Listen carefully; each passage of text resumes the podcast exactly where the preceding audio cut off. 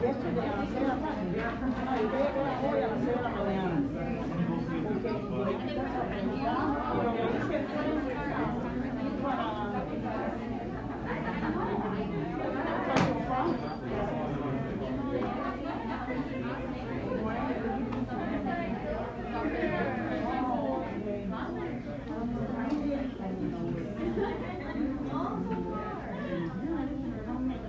beautiful.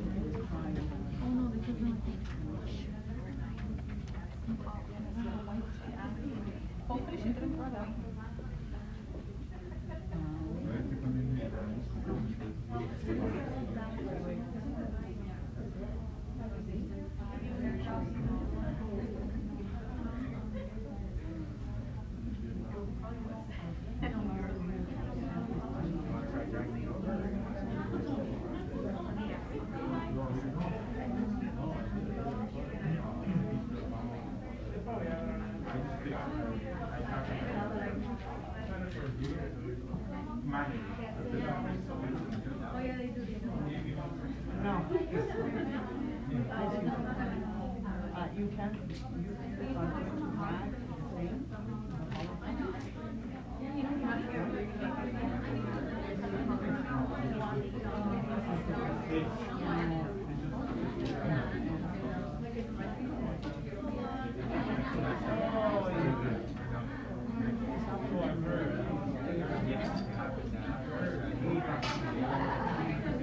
Okay, yeah, yeah, yeah. We- we're gonna review this. Uh, this is- Okay,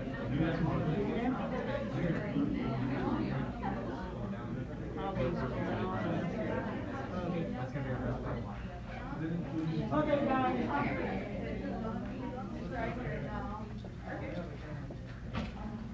Uh, no microphone? No? Okay. So, okay, good afternoon. Uh, I know there's a lot of, you know, whatever situation with the technique thing, but it's okay. Uh, we are, you know, we, we can do that easily, okay? So, uh, next week, you're gonna have a quiz, right? Uh, it's around twelve question of anatomy and I don't know if the twelve of uh, physiology or ten, I don't know. But it's, uh, it is very important for us to study, you know, uh, what about the, the muscles in, in the face, right? Um, innervation, cranial nerves, again, cranial nerves in the next test is gonna be twenty percent of cranial nerves. So highly suggest you guys, go over the cranial nerves until you know them very well. From where they arise, where the nuclei are, how they uh, left the cranium, okay? How they travel together, which one are making the upper, the medial, and the lower ganglia for the sympathe- parasympathetic. Which one is uh, motor, which one is gonna innervate the, the sensory part? Viscera motor, which one is gonna innervate the viscera motor part? Okay? Uh, I will try to complete next week, Wednesday, because Wednesday we're gonna have lecture. The, the special senses, this is, this is gonna be very fast, right? Because we have the cranial nerve already. So we don't need to go again on cranial nerves, okay? We're gonna go specifically on the vasculature, okay? The, the lymphatic drainage, the anatomical relationship, because mouth, you know, nose, eyes, ears are important for us, right? E- ENT is, is, is in the, in the fold. And then we're gonna go on the back. Okay? Back. The whole uh, vertebral column with the, you know, these plexuses and uh, all of these nerves and so. The, uh, I mean, um, it is it is very important for us to remember that we need to go over the cranial nerves again. Okay? Are we good with this? You have the whole information with you guys, and you have a good book. Okay? So, go there. Um, okay, so we, we were studying the, the neck, and uh, we stopped where we stopped. Um, Okay, on the 20? Eight. Yeah, I changed some of the, the slides. Why is that? Because in order for us to understand and uh, locate the triangles of the neck and see how platysmas, platysma works, instead of looking at my clown face and see the, my platysma, okay? We're gonna see this platysma muscle that is gonna be innervated by the cervical branch of what nerve, guys? Facial nerve. the facial nerve because it's part of what? The, uh, dragging down the angle of the mouth, right? I'm so soon. Anyways, okay. The lateral view, it is important for us to visualize mentally and understand these curves of the accessory nerve, innervating the trapezius and sternocleidomastoids, right? So my trapezius is weak. I cannot shrug my shoulders. What is one to blame? What is the nerve to blame? Accessory. My sternocleidomastoid. No injury in the muscle. You don't have any injuries in the muscle because injuries in your muscle can give you as well but we haven't gone yet there. Okay, so uh, sternocleidomastoid weakness as well. We cannot what go against the resistance of the of the examiner, right? So I have a sternocleidomastoid that is weak, right? Here you go. Um, it is important for us to determine the anterior border of trapezius because it's the area where we're to find all of this posterior chain, lymph node chain, right? Remember, guys, lymph nodes are filtering the lymph. And just be aware from which region we're going to filter the lymph okay, in the mandibular, in the mental, right? The deep cervical, that is so important. And at the end of the story, we're gonna filter almost everything over there. So finding a problem, uh, finding a, a lymph node that is swollen, and even depending the characteristic, we're gonna determine what is happening there. Okay, jugular notch jugular notch from where the jugular vein, right? What about the, the notch? Is another landmark of the neck, right? It's the root of the neck, we can say, at the base of the neck, the way you can, uh, you know, the greater supraclavicular fossa, because the little supraclavicular fossa is over here, right? The greater. Okay, we have other lymph nodes over there, right? Okay. So uh, the angle of the mandible is a very important landmark for a lot of things, right? The angle of the mandible, the external jugular vein, the internal jugular vein, the carotid arteries, the trapezius muscle, again the jugular notch, okay? The supraclavicular fossa, remember, the tiny little one and the great or big clavicular fossa over here, okay? And the way we palpate the submandibular lymph nodes. But its anatomy, we need to have, make sure where are they located, okay? At the mandibular edge, right? Under the, the mandible. So we went over this. We talk about the fascia, guys. Uh, fascia very important. Why? Because the, you know, we're gonna have some infections around. Fascia, remember, is wrapping structures, structures in the neck.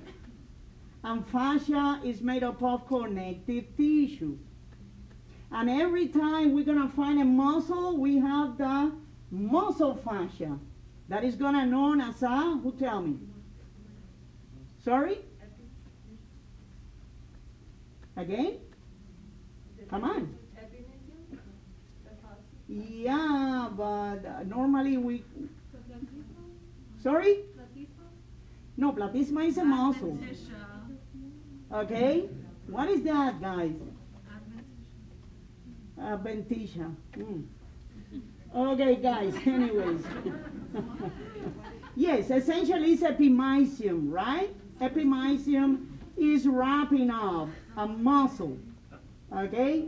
Epimysium is wrapping up the muscle. Externally, It's the outermost layer, okay, of a muscle. But anyways, the investing layer is very important for us. Remember, this uh, investing layer is the most superficial part of the deeper fascia. Okay? And this one is gonna go around the sternocleidomastoids and surround the muscle totally, surround many structures. It is important for us to understand the superior uh, attachment, the anterior, the inferior, and the posterior, the superior occipital protuberance, and the superior nuchal line in the back. Okay? Because it's superior and posterior at the same time, right? Superior and posterior. So attached to the hyoid bone. Hyoid bone result a very interesting bone at this point for us in the anterior part of the neck. Because from the hyoid bone, we have the, let's say, the, the, the larynx hanging down from, from the hyoid bone. It's like a, hey, you know? So, inferior attached, inferiorly attached to the spine and the acromion of the scapula. Acromion of the scapula, okay? And the manubrium of the sternum. Oh my God, this fascia, right? Okay, it's okay. It's okay. So, carotid sheath, what is in it? Not for this quiz, for your exam. For this quiz, no. But for the exam, the carotid sheath, guys, from north to south, from east to west. Okay? No now. No for the, the quiz. Okay? So, um, the, okay, let me see. Oh, the pretracheal layer of this cervical fascia anterior part of the neck, from the hyoid to the thorax. If we have an infection, this infection is going to open the way down to the mediastinum, producing a mediastinitis and affecting the organs over there. If we have a retropharyngeal space, in the retropharyngeal space, if we have an abscess, this abscess Uh, affects a lot of places and can complicate a lot. and I received a very nice question. I, I thought was at 6 a.m., but was at 6 p.m. yesterday. Okay, that means you're studying. So, thank you for that. Complication of a retropharyngeal abscess. Can you imagine if you have an abscess? That means we have a lot of pus over there, increasing the tension of the area, right? So this is gonna press to the back a lot. Can open the way to drain spontaneously, okay? Can reach a, bl- a blood vessel and damage this blood vessel, can compress a blood vessel, producing an ischemia in the area, can reach as well the pleura because everything is closed in the area, so we can have a complication. Can compress the larynx. Are we going to have difficulties to breathe? Okay? Uh, can open back close to the what? The vertebrae, right? Uh, can produce or can send a septic thrombus to the, let's say, a jugular vein, the internal one. Oh my God, there are a lot of complications. Is a life-threatening condition? Sure it is. In children, is is worse because the anatomy is not ready yet. It's not mature. Everything is, is like uh, the cartilage are, are uh, uh, you can say, softer than in adult. Okay, all the area is complicated in children, and this happens in children. Okay? Uh, in adults, a lot. Uh, uh, we're to study this in the fall. But, you know, have this, uh, have this in mind because from there we're to spread the infection everywhere. So we went over this already. Spreader infection in the neck. All of this that is going to happen. Compressive structure that are located superiorly, inferiorly, posterior, and anteriorly. And spreading all these um, uh, infection everywhere. And of course, it's going to produce meningitis as well. It's, a, it's just a 1.5% of the cases. But let me tell you, infections of the neck and the face, for the one that read the danger area, you know that can affect the meninges. Okay? Can spread all over the, the infection and produce a meningitis. And we're to study this in the ear, for example. Okay, carotid arteries. It is important for us. Uh, carotid artery, arteries is, a, is a, a very important landmark in the neck. Okay? And it's situated at both sides of the trachea, right? Between the trachea and the sternocleidomastoid muscle, the anterior one, right? So uh, we study as well the variation. This is a digastric muscle, right? Um, digastric muscle for us is, is very important because number one, digastric is separating areas, right? And on top of this is telling us that in the neck, in the anterior part of the neck, we have a triangle that is known as a digastric triangle of the neck, right? So over here we have the, the carotid artery, okay, the internal, the external carotid artery, the higher branches, all of these are the are related uh, with the larynx, okay, and are going to supply as well the, ty- the thyroid gland, okay, don't forget that part. So, um, the internal jugular vein, remember that in this carotid sheath, we have as well the vagus nerve, okay? And if you want to locate from the point of view of um, an anatomical relation, I want you to tell me which carotid artery is this one. Look at me. Are you sure? Are you sure? No, you're not sure, right? Uh, because it's not right. Look at me. Uh huh. What is the outermost for me? External jugular vein. Then we have internal jugular vein. Then we have in between, like in a sandwich, the vagus, and then we have the carotid artery, right? Okay? Externally, anatomical directions, anatomy, directions, and plans, and so. So, look at this. From here to there, okay?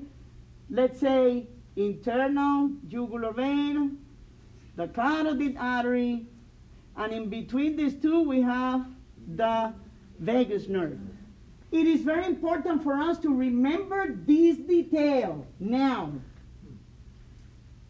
The left vagus,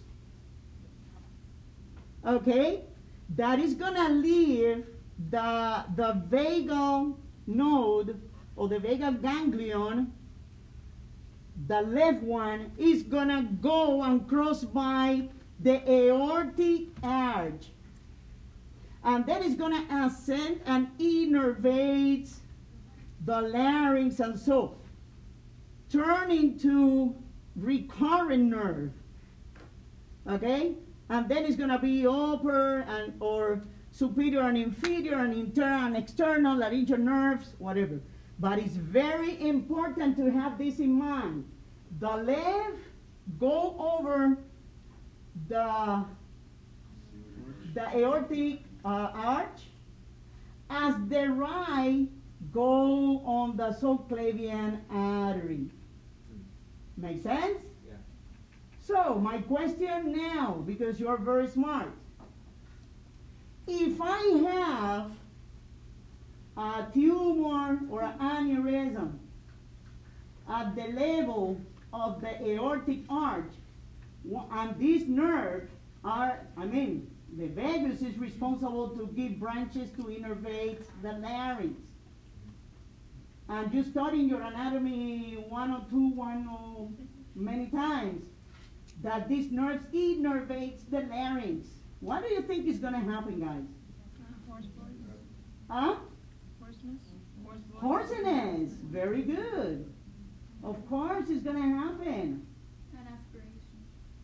Aspiration because you cannot motorly, you know, close this. Uh, even the the we need to ma- make sure because we have upper innervation, lower innervation. That means upperly to the vocal cords, lowerly to the vocal cords, and we're gonna talk about this later. But have this in mind, okay? Uh-huh. Oh, it is very important for us to know the thyrocervical trunk. Okay? Thyrocervical trunk. This one over here. Okay? This one giving branches. Even the suprascapular artery is coming out from the thyrocervical trunk. See? Thyrocervical trunk. And then we have um, um, the thyroid, the thyroid artery, the superior or ascending thyroid artery over here. And even we have more branches.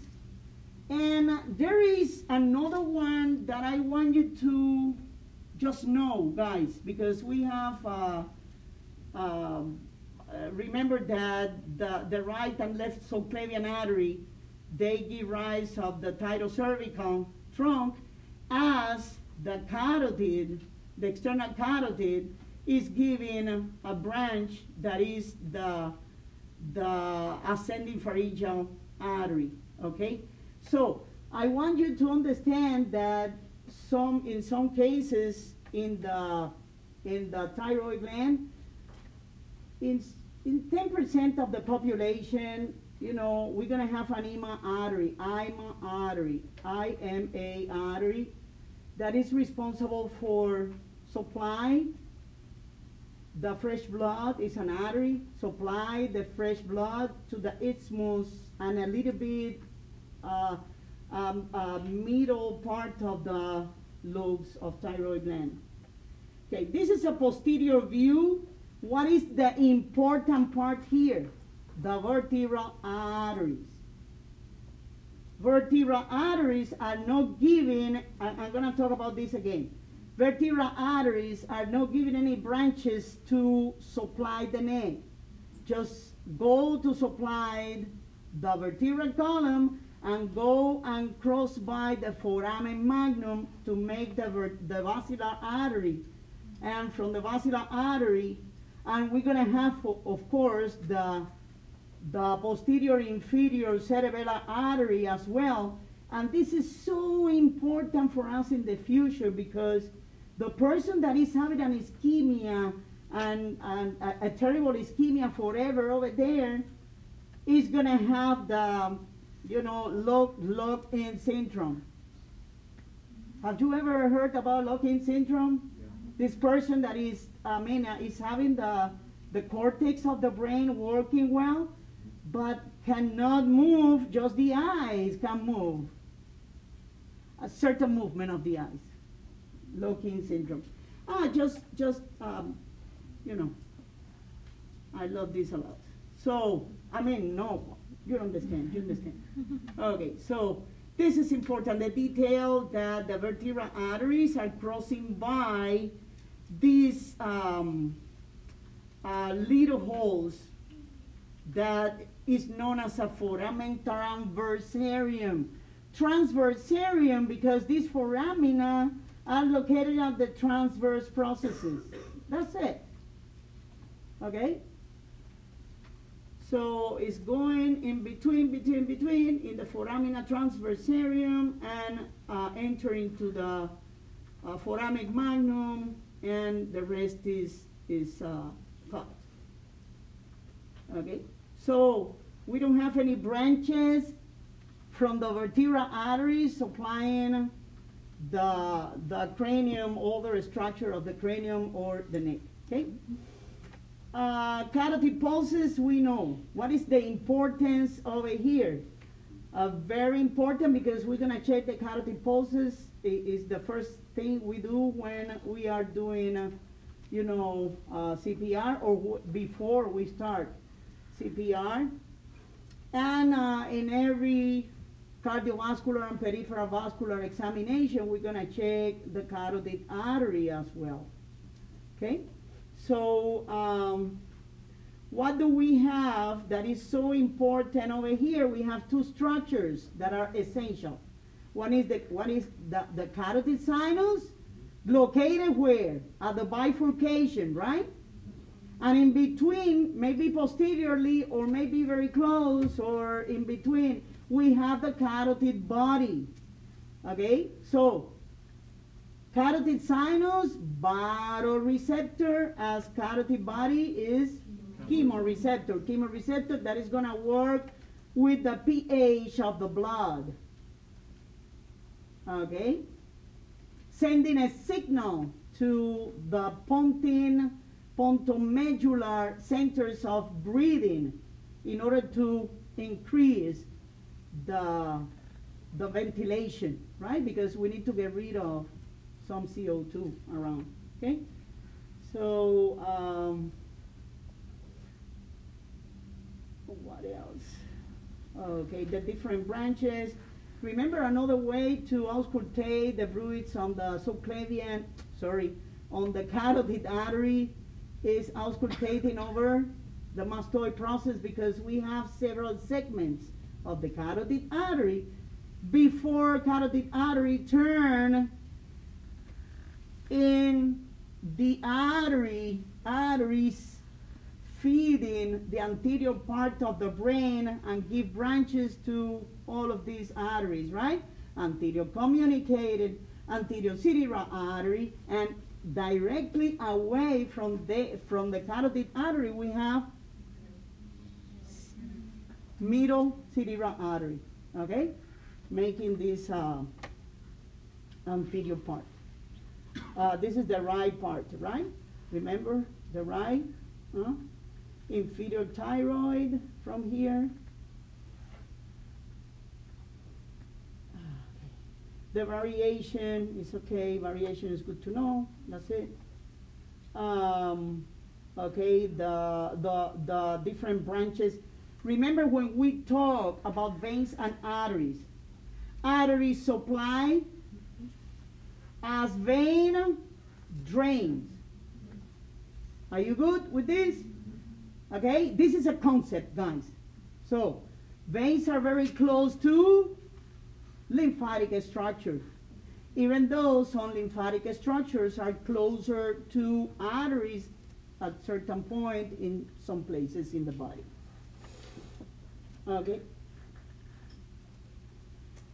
So, uh, the veins of the neck, external jugular vein. Uh, oh my God, let me, I cannot change this. Yes, drains. Ha. Because come on, guys. Okay. Drain. Okay. Or drains. Anyways. Because I'm talking about only one, right? The majority of the external face. External jugular vein. Internal jugular vein. Internal jugular vein. Uh, we have anterior jugular vein that is making, uh, taking care of the anterior aspect of the neck, and they communicate. Uh, all both anterior jugular vein communicate via a jugular venous arch. Okay, and empty into the subclavian. All of these. Okay. So what else here? Anterior jugular veins, anterior jugular veins. Okay? This is the in, internal jugular vein, external jugular vein. Remember, this is taking care of the neck and the face. External jugular vein. And internal jugular vein is taking care mainly of the blood that is coming down from the brain Okay? So at the, let's say at the, at the, the base of the neck, combined with the subclavian vein to form the brachiocephalic vein. And uh, bless you. And, and after this, we're gonna empty all the blood into superior vena cava. We talk about this and we talk about what is what can happen uh, doing a surgical dissection of the triangle, of the carotid triangle of the neck. So, suppose that we are doing a surgery of the right carotid artery. What nerve can result damage from there? The vagus if the vagus nerve results results damage, what is going to happen? Hoarseness happens, right? Uh, some other thing, but I want you to go with the hoarseness, okay? okay. So we have some other part over here. Of course, we have branches of the glossopharyngeal nerve as well. And we can have uh, a damage of the glossopharyngeal nerve, and if we have a damage of this parasympathetic branch of the glossopharyngeal nerve, what is going to happen? I know we haven't studied yet the, the salivary glands. Uh, we're going to study with the mouth. But what can happen? Of course, the visceral motor of the glossopharyngeal nerve is not going to work dry mouth, no more parotid gland secretion from that side. The group of the lymph nodes, we talk about this. This is a very uh, nice cartoon that gives you what is superior, what is inferior, what is anterior, what is posterior, what is lateral. Talking about the blood vessels at the root of the neck. Okay? In your book, they separate the viscera of the neck in aerodigestive part. Okay? But I gave you a little bit more specific things of the viscera of the neck that we're gonna go in a while. Okay? You have this as well in the book. So, uh, this is the lateral view of the innervation, uh, the sympathetic trunk. We're gonna study this closely in the back when we study the back together with the plexuses, okay? Together with all the, the root, the nerve roots, okay? Look at the right recurrent nerve, okay? This is the right vagus, okay? So this is the location. We, we, we take away what the structure here? The Christ. Huh? The vein. Beautiful. What vein? The jugular vein, internal jugular vein, the jugular vein in general. Beautiful. Okay. Triangles of the neck. What are those? Let's say in the anterior, the anterior boundaries of the the anterior triangle uh, boundaries are lateral anterior border, anterior border of the sternocleidomastoid, anterior anterior midline of the neck, the midline of the neck, right? Superior, the inferior part of the mandible. So here we go. Okay? Now, this is gonna be divided in four smaller triangles. And these are divided for descriptive purposes. And we're gonna locate as well the structures we're gonna find over there.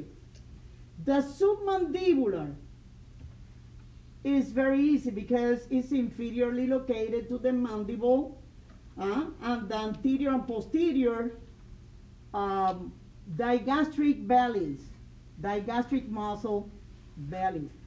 Okay, and digastric is a suprahyoid muscle. We have a beautiful chart for you with everything about these muscles. Okay? And what do we have over there? Submandibular gland, submandibular duct, submandibular lymph nodes. Submandibular uh, lymph nodes that are going to collect the lymph of what the structure of the lips? Who tell me? What part of the, oh, the lips, yeah. Okay. Uh, who tell me?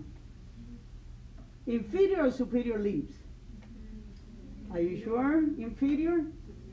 Superior lips and the angle of the of the mouth, right? This go to the submandibular lymph nodes. Hmm. Okay. Anyways, the submental triangle between the body of hyoid bone and the right and, and, and, and left uh, anterior bellies of digastric muscle.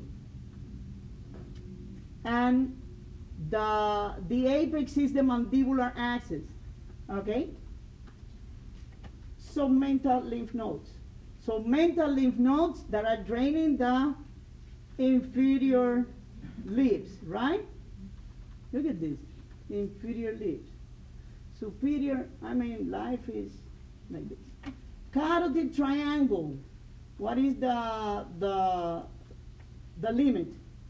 Anterior belly of the omohyoid um, um, muscle. Okay. Posterior belly of the digastric and anterior border. When you see these, uh, I'm to show you much better. Uh, you can take notes of this for sure, very well. And of course, what are we, are we to find over there? Everything that is in the carotid sheath. Okay? So we don't go again. Muscular triangle, hyoid bone, anterior border of the sternocleidomastoid, and superior belly of the homo, omohyoid muscle. And of course, we're going to have the midline of the neck. and all the infrahyoid muscle, the thyroid, the parathyroid glands. The posterior, I mean anterior is the one having all of this subdivision. Make sure that you you go on the this um, um, digastric triangle. Okay, so the the triangles of the posterior part of the neck. The borders are the anterior border of the trapezius. Anteriorly is the posterior border. If the anterior border of the sternocleidomastoid is a, is a boundary for the anterior uh, triangle of the neck, the posterior border of the sternocleidomastoid is going to be the anterior border for the posterior triangle of the neck. Make sense? Beautiful. So inferior is the the third, the medial third of the clavicle. Okay, over here, middle aspect of the clavicle, the mid-clavicular part. Okay? So the roof, the investing layer of the deep cervical fascia, you hate this fascia. And the floor, me too. it's terrible. You know, open the posterior wall of the pharynx instrumentally is so bad, guys. It's one of the complications of the endotracheal intubation. Okay? All this instrumentation that people consider that is, oh, it's so easy to intubate. No, it's complicated. You think you're doing very well, you are uh, produ producing a big lesion in, in your patient, let me tell you. And the floor is, is made up of the posterior muscles of the neck. Okay? The splenius capitis, levator scapulae, and we're to talk about these muscles when we have the back. Okay? Uh, the vessels, of course, all the vessels we study already in the neck. The structures that we're to find, uh, the accessory nerve, remember? That is leaving the cranium and innervating which one? The trapezius and the sternocleidomastoid at the front. So, um, the occipital triangle and the supraclavicular triangle, they are subdivided by the inferior belly of the omohyoid muscle in the back, okay? And of course, it's crossed by the number 11. The supraclavicular, we have the smaller and we have the greater. What we have over there, external jugular vein, suprascapular artery, subclavian artery. That's why it's so important. And let me tell you, add another structure that is very important is pleura. Pleura. Most likely you can have this, this pleura in the greater supraclavicular in the right part, in the right thorax. It is very important for us because, let me tell you, in the future, one of your competencies is access the and, and perform a central line. And subclavian vein is around there, right? As well as subclavian artery. Then one of the complications could be what? Puncture the pleura. Okay, if we puncture the pleura, what is going to happen? Pneumothorax is going to happen. We're going to lose the negative pressure inside. Okay, and this is more illustrative of all of these uh, uh, triangles. Okay. Um, anterior cervical region, just for you guys, uh, we don't see over here just a little bit of occipital artery that arises from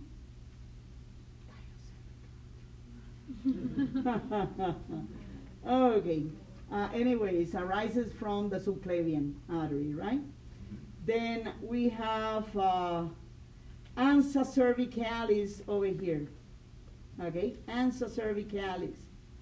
The ansa cervicalis from the, the cervical nerves that innervates part of the extrinsic muscles of the larynx. We're gonna go there. This is omohyoid muscle, sternocleidomastoids, right? Let's differentiate the omohyoid over here, okay? Then uh, another, this is the sternohyoid muscle. Sterno because go from the sternum and go and insert in the origin in the hyoid and insert into the sternum, okay? So uh, it's important because all of these muscles are the one responsible to keep the the hyoid bone go and together with the ligaments, of course, okay, going up and down, up and down, okay, and even a little bit back sometimes. The facial nerve, facial nerve, mandibular branch marginal mandibular branch of the facial nerve. Another interesting part, submandibular lymph nodes. Okay? Thyrohyoid, you're a lady. If you're yawning like this, oh my God. You see, I recover my hearing. So guys, and I have a very nice olfaction. Okay, so let's go with the muscle of the anterior cervical region. And let's go first on the suprahyoid muscle. They are located and inserted, okay, between the mandible and the hyoid muscle. They don't go farther than that. Okay? Those are, sorry, those are infrahyoid. Where are the suprahyoid? Oh my God. And the, where the suprahyoid muscle? No way. Oh my God. Ah, over here. Okay. sorry guys, sorry. Panic. Panic. And you imagine I have to. Okay, but before I'm gonna go on this, let me talk to you about uh, about this guy, the hyoid bone. Okay, hyoid bone with the tip of the insertion of the different uh, muscles over here, right? Henioglossus uh, geno, genioglossus, genohyoid, and chondroglossus. We're going to talk about this when we talk about mouth, because those are linked to the tongue. Remember, if you touch over here, when you protrude the tongue, the hyoid bone is going to move. When you swallow, the hyoid bone is going to move. When we are talking, the hyoid, hyoid uh, bones is moving as well. Okay? So, these are the insertion of the other muscle, the stylohyoid, the homo. Stylohyoid because go from the hyoid bone to beautiful styloid process mylohyoid because it's the myo, I don't know, muscles and the, uh, this is the insertion of the mylohyoid muscle. And the sternohyoid, we talk about this.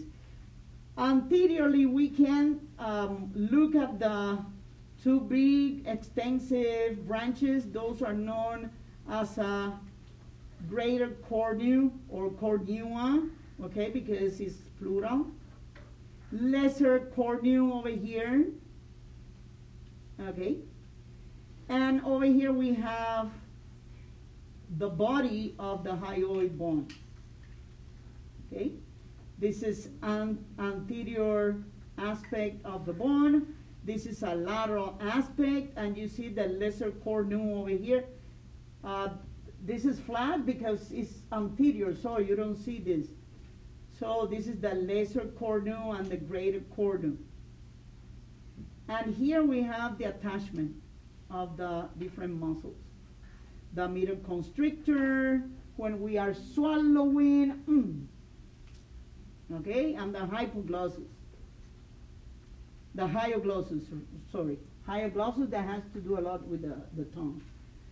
So, uh, I mean, all of the things, uh, remember, doesn't um, join with, may join with another bone. is located at the level of C3, cervical 3, okay? Uh, protect the esophagus, facilitate a lot of things, um, uh, a lot of muscle activity for speaking and swallowing. And when we extend the neck, you can visualize the hyoid bone. Do not confuse hy- hyoid bone with thyroid cartilage. Okay? Thyroid cartilage is huge, is the, you can say, is the first one that you're gonna see and belong to the larynx, right? So the larynx hanging from the hyoid bone. So, um, what is important? I mean, uh, all of these uh, attachment of the of the muscles are important. Okay. The muscular attachment are over here, the supra and the infrahyoid. This is the location anteriorly in, in the neck. You see this one is the thyroid uh, cartilage, the one that when join the anterior lamina, when they join anteriorly, they make the Adam's apple that is so, you know, visible in male. So uh, those are the one related to the, the mouth over here and pharynx. The constrictor when we are swallowing, okay? Uh, the, hypo, the hyoglossus and the genioglossus, uh, upper and lower. So all of these are ligaments that attach the hyoid bone. The stylohyoid ligament extends from the styloid process to the hyoid bone where the lesser cornu, to the lesser cornu. Okay? The thyrohyoid membrane that starts in the superior border of the thyroid cartilage is to attach to the posterior surface, posterior surface uh, at, the, at the side of the greater cornu. Okay? So, and we have the hypo, the hyoepiglottic ligament as well. And this connects the hyoid bone to the anterior part of the epiglottis. It's one of the nine cartilages of the, the larynx. What is the clinical relevance? Guys, essentially, let me tell you, forensic. Okay? Hyoid bone tends to misalign during hang, okay? And fracture at the center during a blunt force of strangulation. So sometimes people, they, you know, strangle the, the victim and then they hang the victim. Oh, no, no, it was suicide. it was no suicide. You killer. Okay? so I'm not telling you that it's always like this. Let me tell you, not always happen. Uh, when a bone has more the tendency to broke, to fracture. You tell me. When? in, uh, in age, in elderly. Why? Decreasing calcium. Brittle bones. Decreasing calcium, decrease in, um, the women and the hormones. like hormones, Decreasing calcium. Could, yeah, could be. We have osteopenia, that is not necessarily a pathological condition. But let's say with the age, bones turn brittle. Much better. We have more. No, don't go, don't go there. It's anatomy. Okay, let's talk about composition. We have more than, come on, fill in the blanks. We have less what? Organic compounds than inorganic compounds of the bone. What are the organics one? The one that gives the, the communicate the bone the flexibility, that makes the, the bone a little bit malleable, you know, like in uh, little one. Uh, a little bit of Austin is gonna be less present in the in the elderly than non-organic compounds like hydroxyapatite, like calcium, phosphorus, all of these. So this makes the bone brittle. So uh, this kind of thing, sometimes you can see this fracture in in uh, in adults that they are not so old as well. Okay, of course, but it's mainly senior. Uh, anyways, not always happens, and you're gonna see this in in your. I know you you you wanted to go right to the morgue this semester, but we're gonna go. We're gonna go. Okay. So a little bit of some muscles over here. No se embullen, no se embullen. Uh, time? What time is it? Oh, ah, ya, ahora que me. Okay, guys, let's take five, uh, ten minutes. Thank you.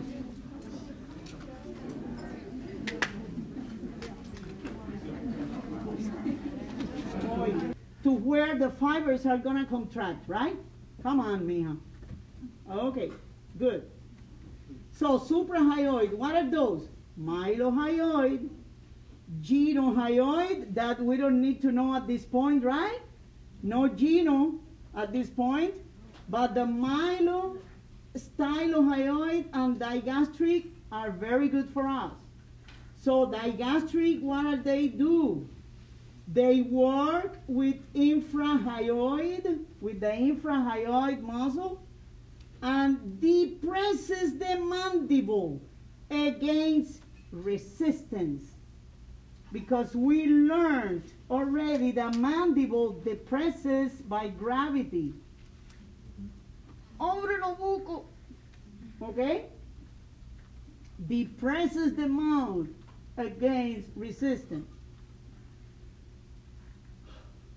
Sometimes when uh, uh, I don't know, this happened to me. Um, eating fruits, you know, when you eat a lot of mangoes and uh, or a lot of uh, um, dry nuts, is is is gonna give you some pain over here, right? I don't know. This happened to me. Not not for a long time, but it happens to me. Okay elevates and steadies hyoid during elevates and steadies hyoid bone during swallowing and speaking. This is digastric, okay? Posterior belly of the digastric is gonna be innervated by the digastric branch of the facial nerve. Of the facial nerve. Interesting. The mylohyoid elevates the hyoid, the floor of the mouth, and the tongue during swallowing and speaking. And of course, if it's the if it's so close, myohyoid, I mean the line of mandible over here, we have what? Mandibular nerve. Okay? In the case of stylohyoid, elevates and retracts the hyoid. And elongates, elongate means make the, the mouth bigger, elongates the floor of the mouth. Elongate, okay? In, in the caudal direction, inferior direction, elongates, open the, the mouth more, but just the floor. Understand? When you, okay, good. And uh, let's see, those are the main actions. And I mean, the origin is very interesting for us to know. Essentially, let's go with the action and innervation of this one. Of course, all, all of them receive the, the um, external, uh, mainly the branches of the external carotid artery, okay?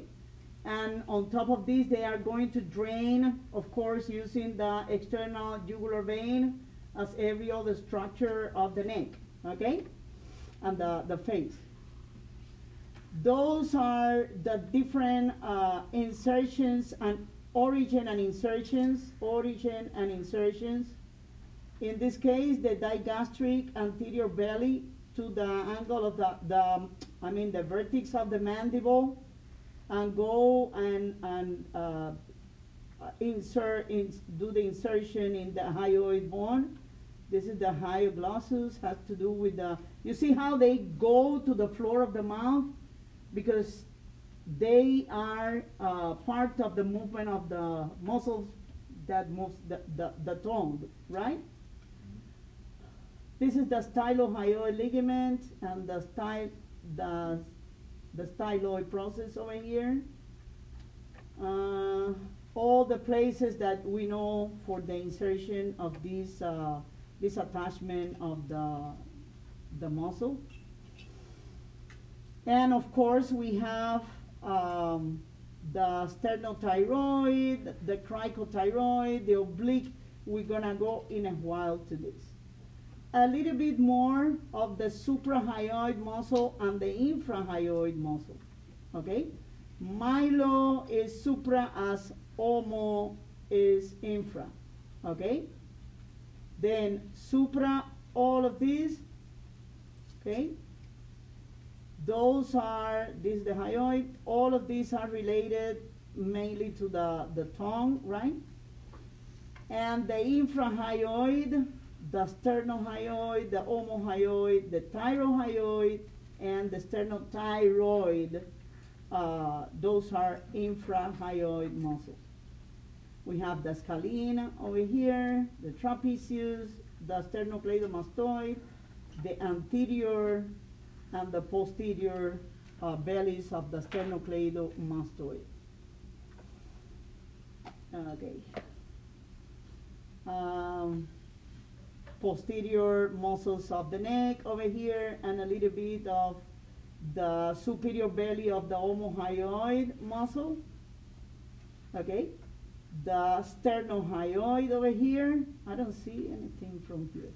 Anyways, if I made a mistake, please let me know, okay? Then superior belly of the omohyoid. This is, over here is the thyrohyoid muscle. I don't know, but looks like. And over here, the mylohyoid, okay? And uh, we have the digastric around this area, right? Okay. The one that moves the head and neck, guys, uh, the scalene and the sternocleidomastoid, and of course, um, we have as well the trapezius uh, moving the shoulders, okay? The shoulders. So, um, a description of the sternocleidomastoids, right? Sternocleidomastoids.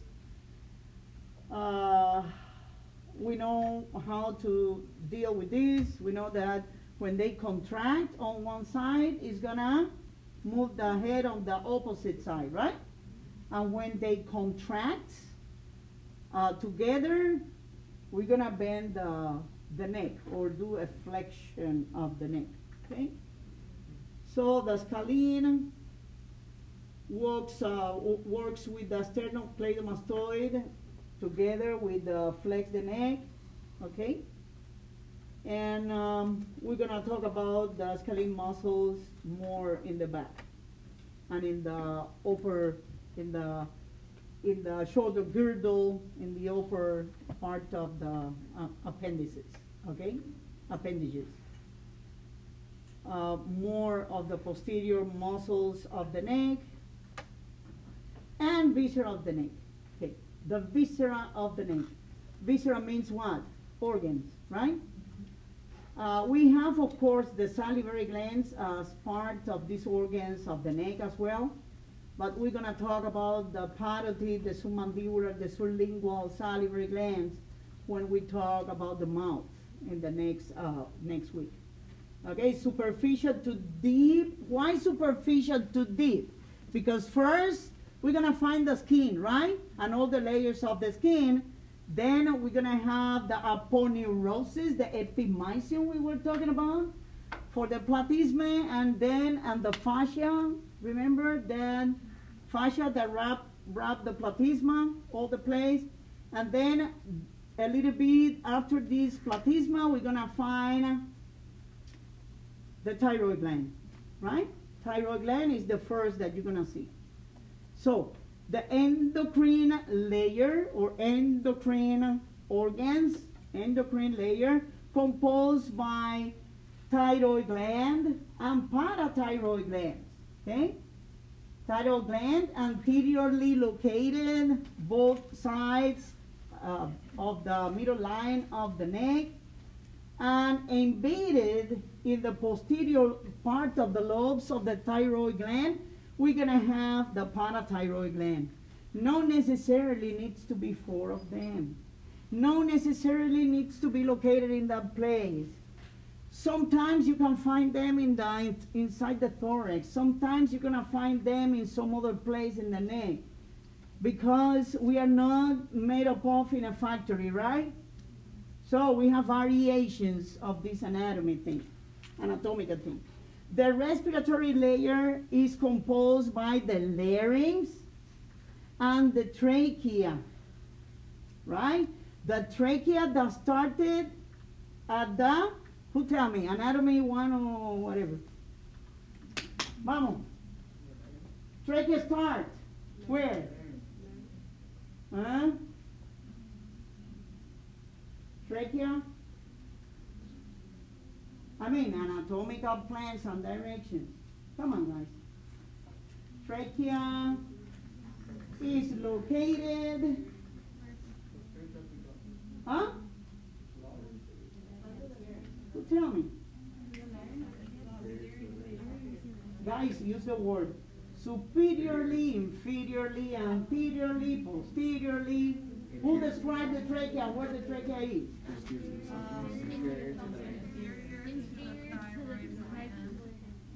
Inferior to the thyroid and, Uh, posterior to the thyroid. oh, okay, and anterior to the esophagus.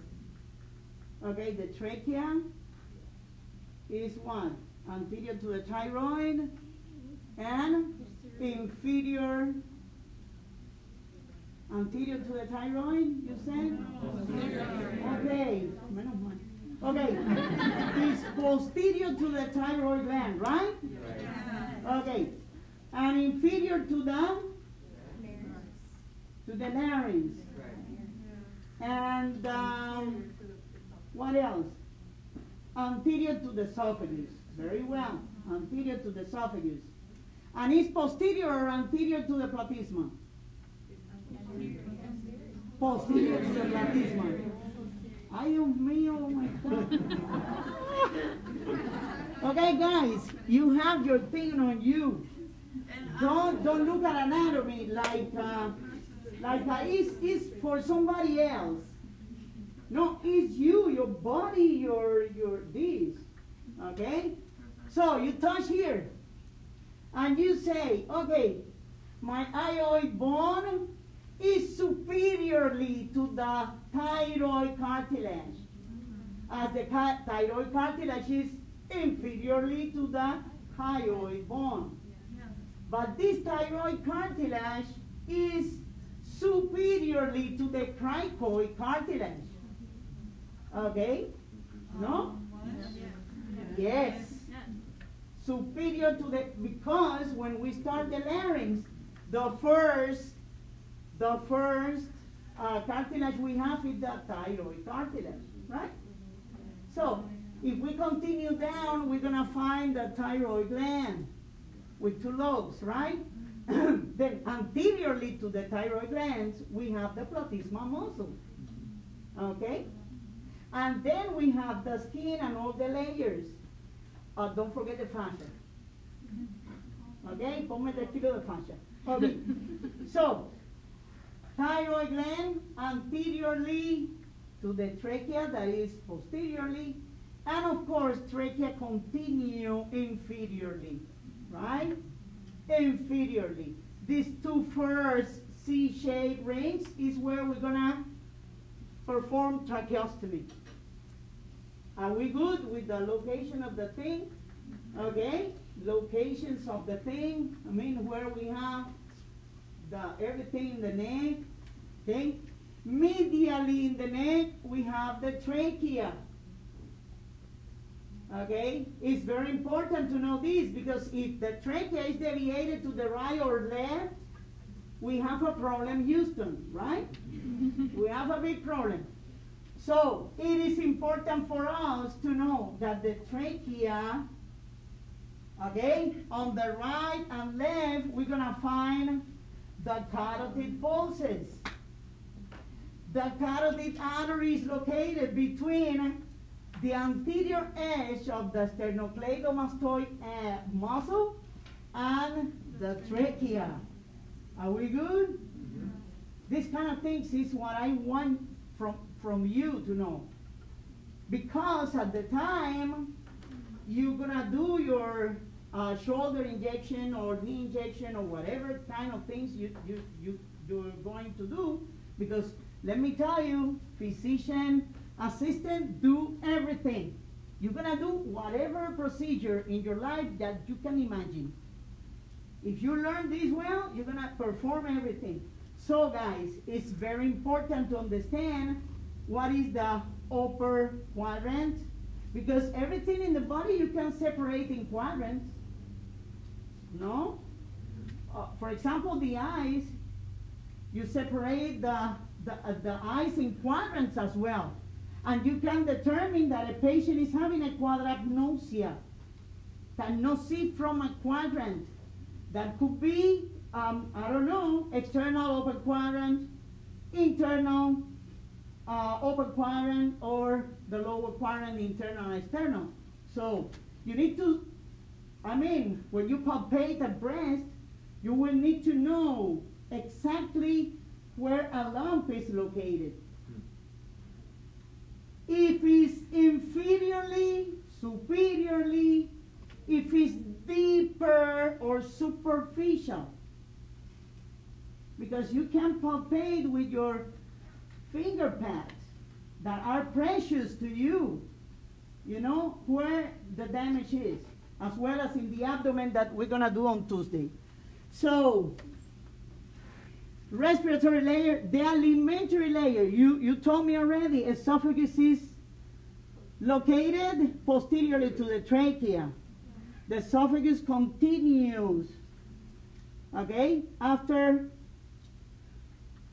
pharyngo, laryngo, I mean, uh, uh, laryngopharyngeal part, right? Uh, we're gonna talk about the esophagus in the next, uh, the next week when we talk about the mouth, because there is a lot, okay? And yes, the the part that belongs to the respiratory uh, respiratory layer and the alimentary layer, they pass air and food but not at the same time, right? We swallow food, so we have the epiglottis avoiding the food going into the into the into the larynx, right? And we uh, swallow air as well into the esophagus, right? For example, I'm swallowing a lot of air. My stomach is full of air and a little bit of coffee. so, you know, what can I say? Okay, so pharynx, we're gonna talk about pharynx next week. Endocrine, remember? Oh, thyroid gland, parathyroid gland, yes, they are innervated, but this innervation, listen now, is not commanding the production and secretion of the hormones. No, never. It's just for pain and these kind of things, okay? Sensory mainly. Because they are under the control of the master gland, right? And of course, negative feedback, right? When we don't need, we don't produce because we are using, we are good. So, if I'm old, I'm not drinking milk, why I need to have lactase? I don't need that. The body doesn't produce what the body doesn't need. Okay? So, uh, thyroid gland, we talk about these. All of these, yes, at the level of between C5 and T1 vertebrae. When we write down C is, we're talking about the cervical, the cervical vertebrae, they're seven, thoracic, they're 12, and there is a song for that, so on. And uh, two lobes connected by an isthmus, but you know more than me about this because you, uh, you do the examination of the thyroid gland already. Sternohyoid and sternothyroid muscles are located at the front of thyroid, okay? You need to separate them in order to do the surgery. You need to separate them and uh, sometimes you need to open even the, the aponeurosis of these muscles. Um, okay, let me see what is. Okay, tracheal fascia, we talked about the tracheal fascia before. Anterolateral, all these muscles. Posterolateral, the carotid sheath containing the common carotid artery, the vagus, surgery of the thyroid. Mm-hmm. Surgery of the thyroid gland is a clinical relevance point, a relevant, very relevant point, okay? Because we can damage all of these structures. And on top of this, we can take with us, without asking for permission, the parathyroid glands too. And Houston, we're gonna have a big problem. Okay, posteromedial, we have the larynx, the trachea, the pharynx, the esophagus, all of these, the external laryngeal nerve and the recurrent laryngeal nerve. Okay? The vascular supply, superior thyroid artery, superior thyroid artery, and uh, we don't see the IMA here, but we have IMA, um, you know, supplying uh, uh, the, the isthmus when it's present. Let me tell you, the isthmus doesn't need innominate artery. But some people, they have this artery. Okay? 10% of the population. So, uh, inferior thyroid, the inferior thyroid artery over here. Okay? That is uh, a branch of the thyrocervical trunk, but you know much better than me this. Those are the recurrent laryngeal nerves. Recurrent laryngeal nerves comes from vagus. Comes from vagus. Okay? They come from vagus. The venous drainage, superior, middle, and inferior thyroid veins. And uh, in order for you to know already, uh, parotid artery, uh, parotid glands are gonna be supplied by the same network. Okay, most likely the same network. Remember, these endocrine glands are ductless. Okay, thyroid gland is going to produce T3, T4 is, uh, is the, the gland that regulates the metabolism in the body, right? Under the influence of what hormone? On TSH, thyroid stimulating hormone, produced and secreted by pituitary. What part? Adeno hypophysis. Okay? Or adeno pituitary or anterior pituitary gland. Um, again, guys, it is very important for us be familiar with the different names. Nasha, thank you very much for calling my attention in this. Yeah, you know, yes, it's very important for us to recognize the different names we're gonna find in a book of an structure or organ because they vary, okay? So it's anatomy. In anatomy, you need to be uh, uh, aware of every change. So uh, this is it. Uh, here we have the all of these, the nerves. Remember, they, I mean, they don't have nothing to do with the control of the production and secretion of hormones. Again, okay. So this is a whole thing. We have uh, you you can uh, uh, the only thing we we uh, take away was everything but uh, the larynx and the thyroid this whole thyroid here. Let me see if I, the ima normally is here. You see this, this branch is here? This is an ima. I don't know if it's in there. I don't remember. It's a thyroid. It's a tiny little branch that is gonna go up and supply is over there. Where? Anyways, it's this one, guys. You see this? It's this one. Okay? I'm okay with this? You're okay? This is what happened here is during surgery sometimes, oh my God, if you are if you're not able to recognize that you have an artery over there that is the ima, the bleeding is huge. It's a complication of the surgery.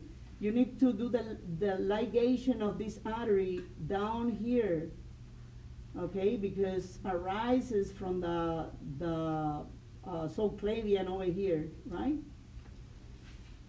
Mm. The lymphatic drainage is be beautiful, it's huge. But, you know, unlikely when you treat a patient with cancer of thyroid, you know, unlikely this patient is going to develop metastasis. Who is the patient that develop metastasis? Mainly the male patient. Sorry. Why is that? Because they don't notice they're having problem in the neck. They don't notice they are too nervous or too having diarrhea, maybe something that I ate. Women, we run to see the doctor immediately because we like our our neck. You know? Then we go and see the doctor immediately. As well with the, you know, the breast cancer, this happened the same. Okay? Male patients, they go and visit the doctor. That's why when we educate a patient about cancer, we need to educate every single patient because breast cancer is not only for women. Okay? Thyroid cancer is not only for women, it's for everybody. I mean, uterus cancer is only for women, as prostate cancer is only for men. Uh, we need to distinct that part. Okay? So As well, all the um, uh, uh, jugular, parajugular lymph nodes, all of this lymph is gonna drain and filter in these lymph nodes. And remember, uh, the jugular trunk is gonna drain into the directly sometimes in the duct or they're gonna drain in a, in a, in another you know just direct into the the jugular sometimes. It depends. Anatomy. It's anatomy. Okay? This is the left brachiocephalic vein over here. As you see all these lymph nodes together with the the trunk is closer to the venous structure. Okay? Sometimes we have, uh, in the case of, uh, I think it's in the case of the, um, some of the para, uh, you know, around the artery, we have some lymph nodes as well. Some of them. But it's, it's not gonna give a big problem if, if you go and do the surgery immediately, you determine this node is hot and you need to do surgery and the patient is going to recover very well and is going to use of course this uh, supplementation of the hormones and so.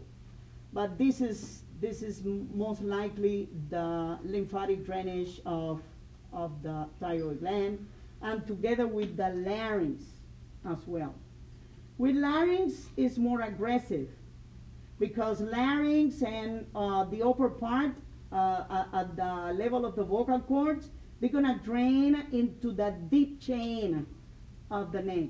Ay, yeah, yeah. Okay? It's laryngeal cancer. Hmm? So we have all of these. Superior deep cervical, inferior is gonna go uh, uh, deep cervicals uh, as well. I mean the upper part of the deep cervical chain, the lower part of the deep cervical chain, as well the prelaryngeal and the paratracheal and pretracheal lymph nodes. This is a specimen, a real one, the thyroid cartilage, and you can notice it's a male. Okay, it's a male, was a male. No, it's a uh, male specimen. Okay, so this is the isthmus over here, and the right and left lobe of the um, thyroid gland. Parathyroid, oval shape, they can come in four, they can come in six, they can come in two, in pairs, in four, in six. Okay?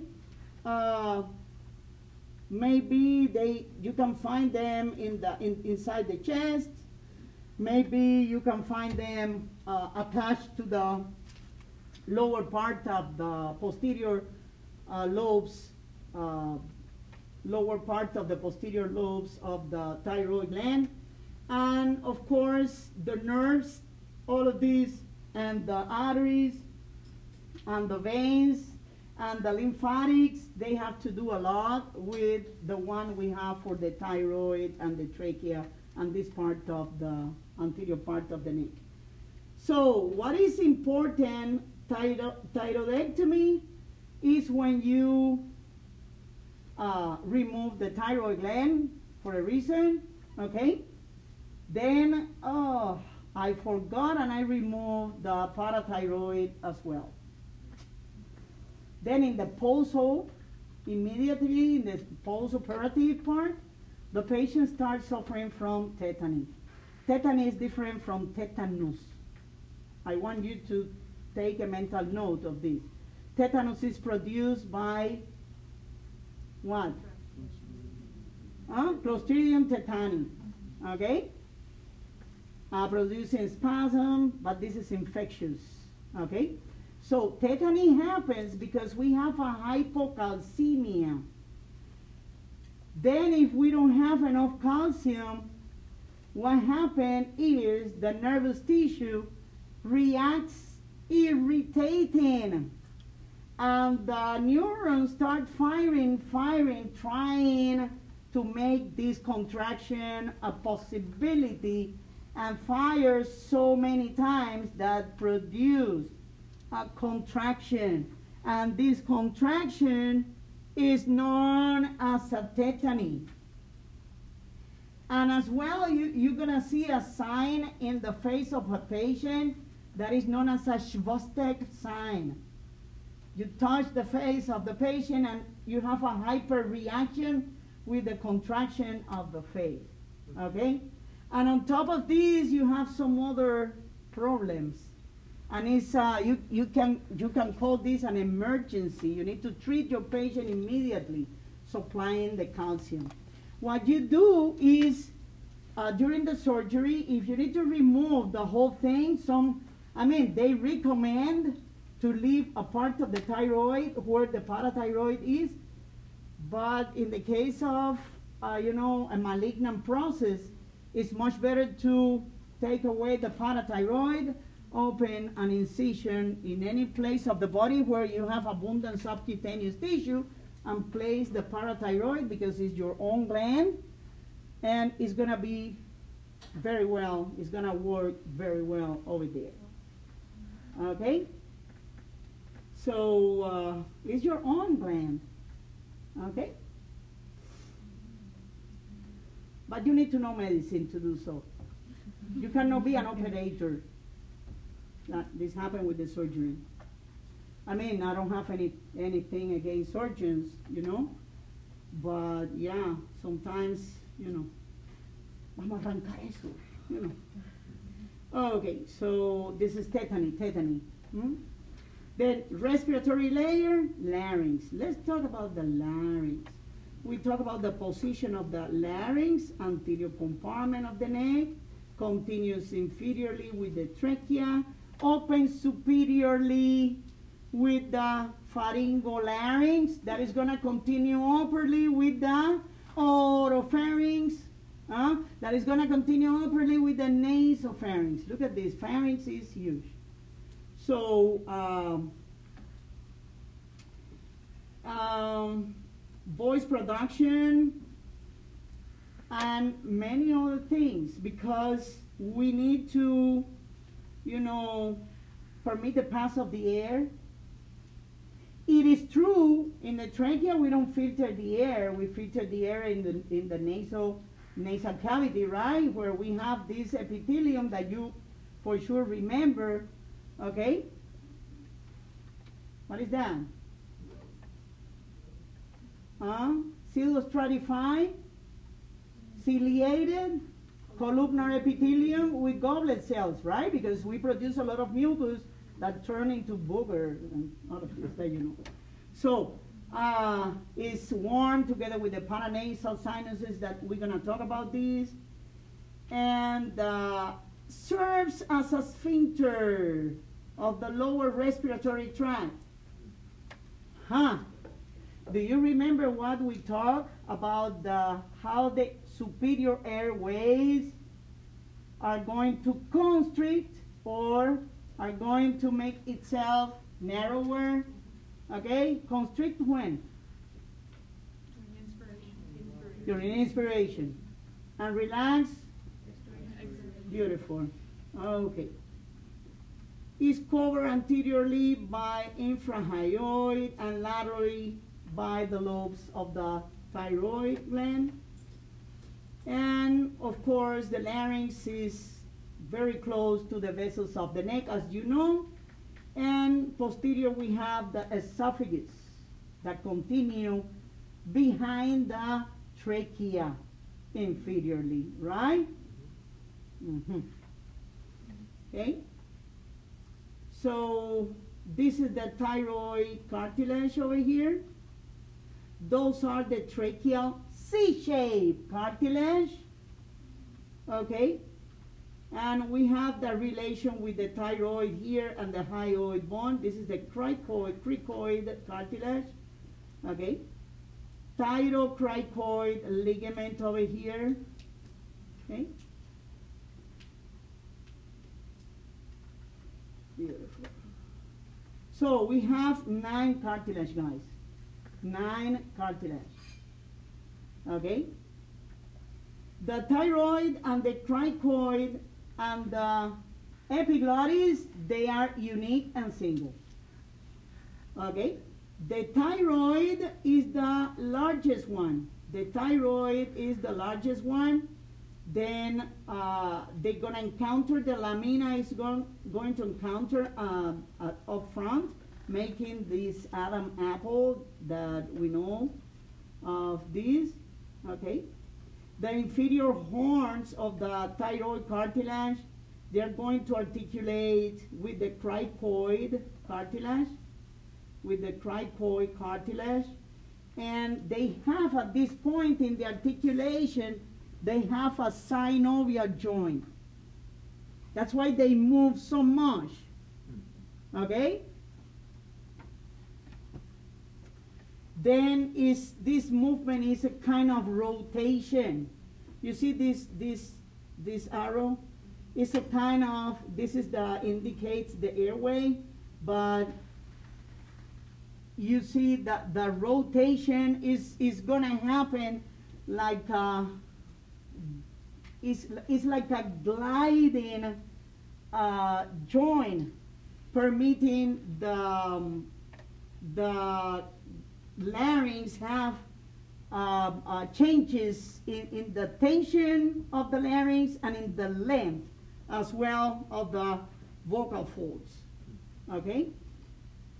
A cricoid, um, arytenoid uh, ligament as well, I mean a joint is going to permit as well the, the voice, right? The, I mean, in the book, you can read if you have time. It's beautiful. I'm not gonna go on the mechanism of speech, but it's so good. You're gonna love it. I mean, you can find mechanism of speech. It's beautiful. I'm explaining every step. It's beautiful. Okay? I, I wish I have time to, to do all of these guys. So the anterior part of the larynx, we have the, the hyoid membrane over here. Okay? hyoid. remember, the name of the two structure. We have the hyoid bone and we have the thyroid cartilage. Okay? Thyrohyoid membrane. Over here we have the epiglottis that you don't see it like this. You need to use a mirror for larynx or go with the laryngoscopic examination or with a fiber optic visualization with a mirror for larynx. You, you can see this. You see the, the round mirror for dentists and for ENT people, they use a light here. In the past was very funny because we use a bulb here that comes for a, to a mirror here, reflects the light here, and then you have your tongue depressor here, and you have the mirror here, and this light is gonna come here and send the light into this mirror, and in this way, oh, we can see the larynx. Now they have like a miners, they have um, um, a light here. Yeah, the headlamp. Yeah, they have a light and they do the same. But the majority of them, they use this uh, fiber optic thing that is so, yeah, I don't like it. I mean, I don't like to be done on me, you know, like the other day. Oh my God. Okay, this is the thyroid cartilage, the cricoid, and uh, listen, cricothyroid ligament. And I'm gonna open a hole here. Okay, cricothyroid ligament is here where I'm gonna open a hole in emergency, okay, to permit the person, not like in the movies, right? Oh, give me your pen. No. give me a straw. Oh. oh my God.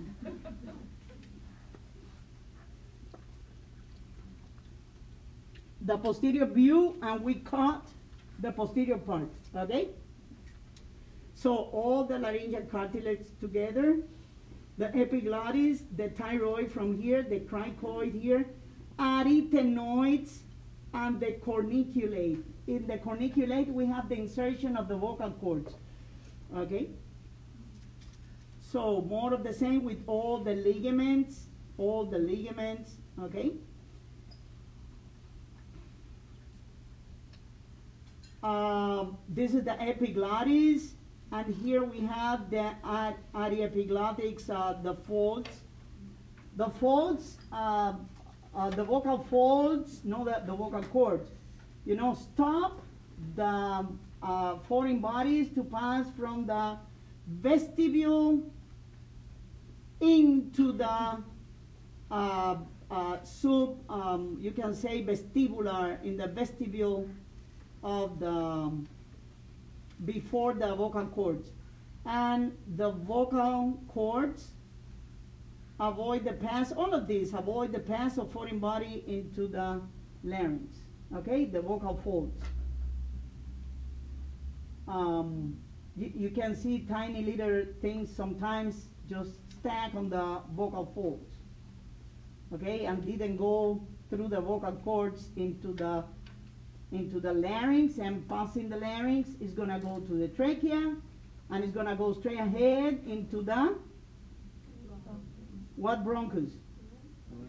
The right. You you know them. Okay. Then uh, let's see. Okay, what is very important? I mean, we need to know the the voice. The voice is made up of using what, guys? Using these two guys together. Okay. Uh, the cricoid cartilage is making as well. This cricoid cartilage, you see all the characteristic of the thyroid cartilage. The cri- cricoid cartilage is thicker than the thyroid cartilage. It's thicker, is thicker than, than the thyroid. Thyroid is bigger, but this guy is, is thicker.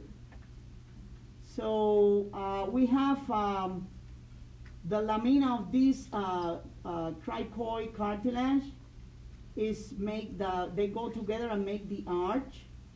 And um, as well, this, this cricoid cartilage is going to, um, for example, when the larynx uh, is, is um,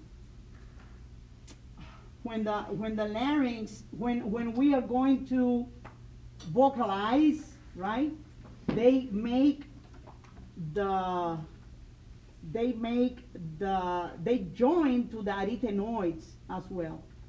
Okay, the arytenoids cartilage. So these are the some of the muscles and uh, the muscles of the larynx are separated in extrinsic and intrinsic. Extrinsic muscles of the larynx, we studied them already. They are the skeletal muscles that we study already. What are those? Those are the suprahyoid and the infrahyoid muscles. Now, the intrinsic muscles of the larynx are the one that makes the miracle happens, the sound of voice. Okay? So those uh, the thyroid muscle is extrinsic, remember, but the cricothyroid muscle is extrinsic as well. All of these are uh, going together, but they are part of the exterior part of the larynx. Okay. Inside the larynx, we have the arytenoid muscles. Okay, you see how they cross over here? This is part of the intrinsic muscle. We have the corniculate cartilage with a we, and, and the cuneiform cartilage, these two tiny little things over here, okay? And the arytenoid cartilage making, uh, join these cartilages, okay? And these oblique arytenoid muscles are gonna make together uh, the possibilities of the uh, voice. We go there. So this is a laryngoscopic view of the entrance of the larynx. Okay? This is the base of the tongue, and this one is the epiglottis. Those are the corniculae cartilage. The, this one, these two, the cord cuneiform one, okay, rima glottidis, and the vocal folds. The vestibular folds are the ones that avoid the foreign body to pass inside the trachea. So the vocal ligaments, they are going to be, uh, they have elastic connective tissue. Epiglottis as well is made up of hyaline, sorry, elastic tissue as well. The rest of the cartilages of the the, the larynx are hyaline cartilage, okay? Hyaline cartilage. They are covered with mucosa to form the vocal folds, okay? And the, this one produce sounds when the air is leaving. Yeah, but we need to finish this lecture.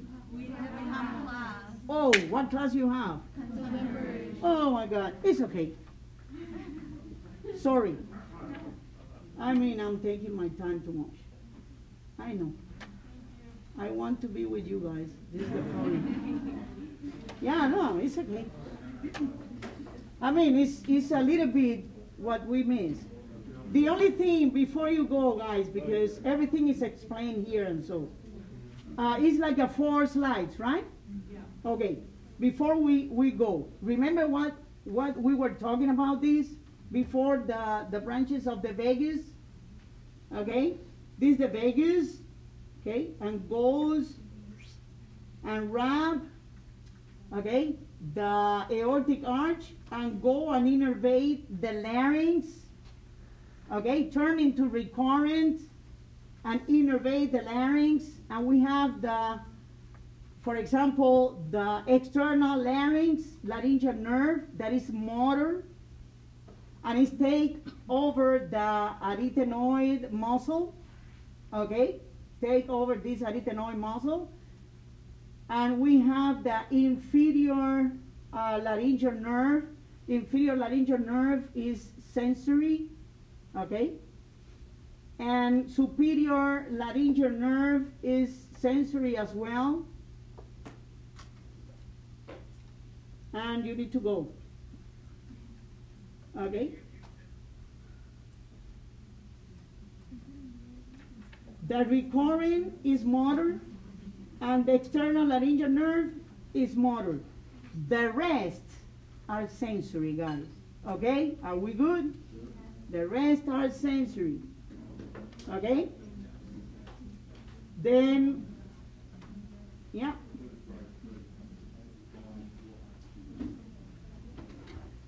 Okay. So we're gonna pass this to here. And we're gonna go,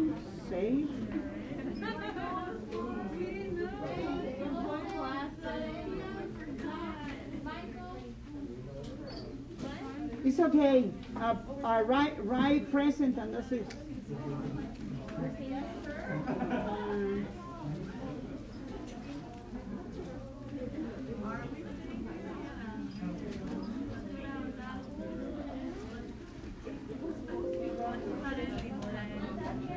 Professor. no, thank you.